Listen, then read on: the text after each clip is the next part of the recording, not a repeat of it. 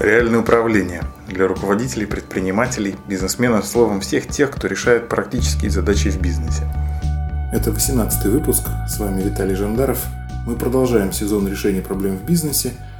И сегодня поговорим про технологию журнал обнаружения проблем. Ну, аббревиатуру, наверное, все легко себе представили. Потому что так легче, ярче запоминается и, как говорят клиенты, реально отражает суть того, с чем мы разбираемся. Протекает потолок в подвале, постоянно срабатывает пожарная сигнализация, а, находятся ошибки в отчетах, плохо работает техника, истекают сроки лицензии, вопросы с клиентами, вопросы с документами. Что из всего этого стоит решать в первую очередь? Ответ простой. Мало данных для решения задачи. С одной стороны, принцип Паретта никто не отменял, с другой стороны, для того, чтобы получить такие вводные, нужно данные и информацию о проблемах как-то минимально структурировать. Для этого и используется технология ЖОП – журнал обнаружения проблем. Этот журнал позволяет перевести общее ощущение в конкретику. Пока проблемы идут валом одна за другой, работать э, и объективно ориентироваться невозможно. А вот собранная папка, подшивочка или журнал правильном формате с информацией за несколько недель или даже за несколько дней показывает вот проблемные точки, вот основные типы проблем, вот их вес, вот самое главное, их цена. И сразу становится ясно, какие надо решать в первую очередь, а какие отложить. Шапка журнала выглядит так. Колоночки. Номер, суть проблемы, как обнаружили, кого касается, убытки, затраты на решение, риски и частота или периодичность возникновения. Здесь, естественно, кому хочется визуально наглядно это видеть, отсылаю вас к текстовой версии еженедельника. И те, кто не знал, с радостью сообщаю, каждого подкаста есть его текстовая версия, на которой можно подписаться на ключ.жандаров.ком. Продолжаем про журнал. Что писать в столбцах? На самом деле столбцов не так уж и много. А, их всего две группы. Первая касается самой проблемы. Это суть проблемы, как обнаружена и а, кто в процессе и кого касается. Суть проблемы. Факты и события сюда пишем, не выводы. Важно фиксировать проблему достаточно подробно. Запись типа «проблема с доставкой» – это бесполезная трата времени. Это э, не запись о проблеме, а это памятка о том, что она была. Описание должно давать картинку происходящего и там, не менее 10 строк или не менее 30 слов. Как обнаружено, Возможны ответы там, нашим отделом или другим отделом, или клиентами, или случайно, специально, или вообще могли не выявить. Здесь можно будет потом при поиске решений поставить контрольные точки, если это не мы обнаружили, а кто-то случайно. Ну и кто в процессе, задействованные подразделения, лица, должности, кого это касается или кого коснется, с кем это решение согласовать, чтобы никого не забыть. И вот эта первая группа столбцов, она касается э, сути проблемы.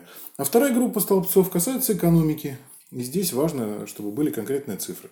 Соответственно, столбцы убытки, затраты, риски, частота. Убытки. Объем убытков от возникновения проблемы. Например, а, из-за доставки производство стояло полчаса. Считаем. Полчаса простое производство. Легко. Аренда, амортизация, стоимость машины часа, стоимость рабочего времени и так далее. Затраты. А это уже э, сколько мы потратили на ликвидацию проблемы. Сколько времени, денег, прочего мы потратили в сумме на один раз. Следующие риски.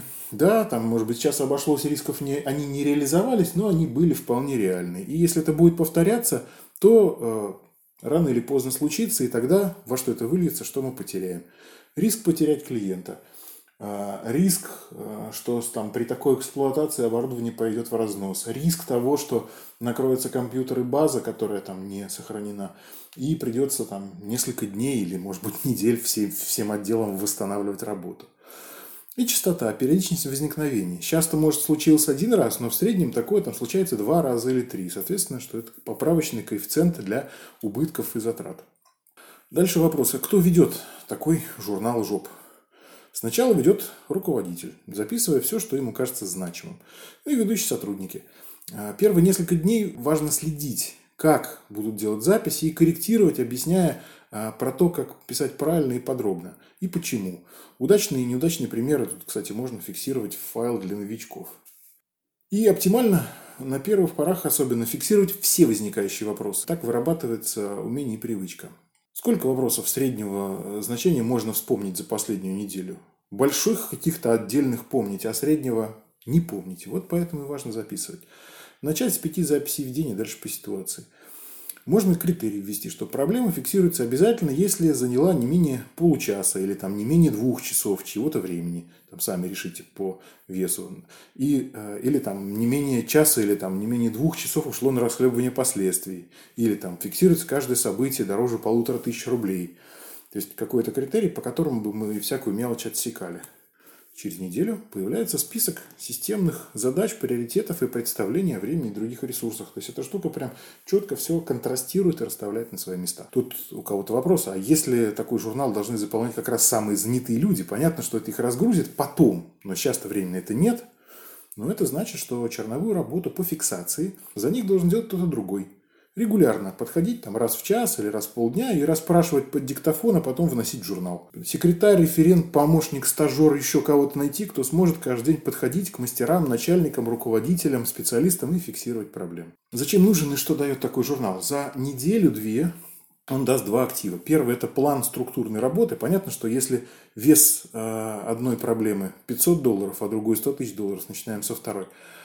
Ну а второе, а в итоге он начинает эволюционировать в конкретные, уже постоянные мелкие журнальчики под мелкие цели. Например, перешли с 1С7 на 1С8. Кто-то там скажет, что такое 1С7, да, да вы что, ребята. На самом деле, как бы, когда там много-много-много-много а, надстроено и надписано, некоторые этот переход оттягивают до сих пор, как только могут, и, в общем-то, я их понимаю.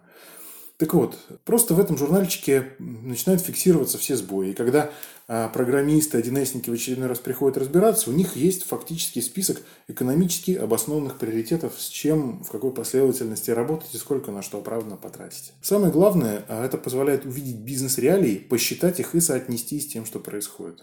Ну, а дальше видим, промахиваемся со сроками и понимаем, что это не типовые заказы. Начинаем больше закладываться – и тогда не возникает неплановой работы. Если задержки э, в каждом десятом заказе, смотрим там, на другие причины, которые к этому бывают. Как правило, решение таких вопросов резко повышает эффективность и появляется свободное время. А еще это, по сути, первый шаг в решениях о том, что где-то назрели изменения. Вот э, мы в одном из предыдущих выпусков говорили о том, что есть э, симптомы, а есть реальная суть проблемы. Вот этот журнал позволяет за счет объективизации прицелиться на то место, где нужно искать суть по большому количеству вот таких, казалось бы, иногда разнородных симптомов. Ну или иногда он позволяет а, увидеть, что на самом деле это много эмоций, и, может быть, связи с этим и нужно как-то что-то решать, но реальных объективных проблем, задержек, убытков нет, и тогда какой-то реструктуризации тоже не требуется. Ну и такие вещи решаются формированием привычки. Здесь не просто положить журнал и рассказать, как полезно его вести. Здесь хотя бы там неделю или две пристально следить за тем, чтобы его заполняли. Дальше привычка появляется автоматически. Ну и главное, чтобы это потом находило свое а, отражение в каких-то решениях. Или даже о том, что будет решение все оставить как есть, но оно обосновано и озвучено. Тогда люди будут понимать, что они пишут неформально, что это действительно для них, тех, кто фиксирует, инструмент влиять на то, что происходит. Присылайте ваши вопросы и задачи на ключ собакажандаров.ком, а также комментарии. Мы разберем реальные вопросы в следующих выпусках. Больше деталей про поиск решений в книжном формате в нашей интернет-лавке. Очные разборы на управленческих мастерских по вторникам на Покровке в 19.30. Читайте, подписывайтесь, приходите. Выпуск подготовлен методической группой Центра «Ключ к реальному управлению». С вами был Виталий Жандаров. До следующего вторника. Пока. Реальное управление для руководителей, предпринимателей, бизнесменов, словом, всех тех, кто решает практические задачи в бизнесе.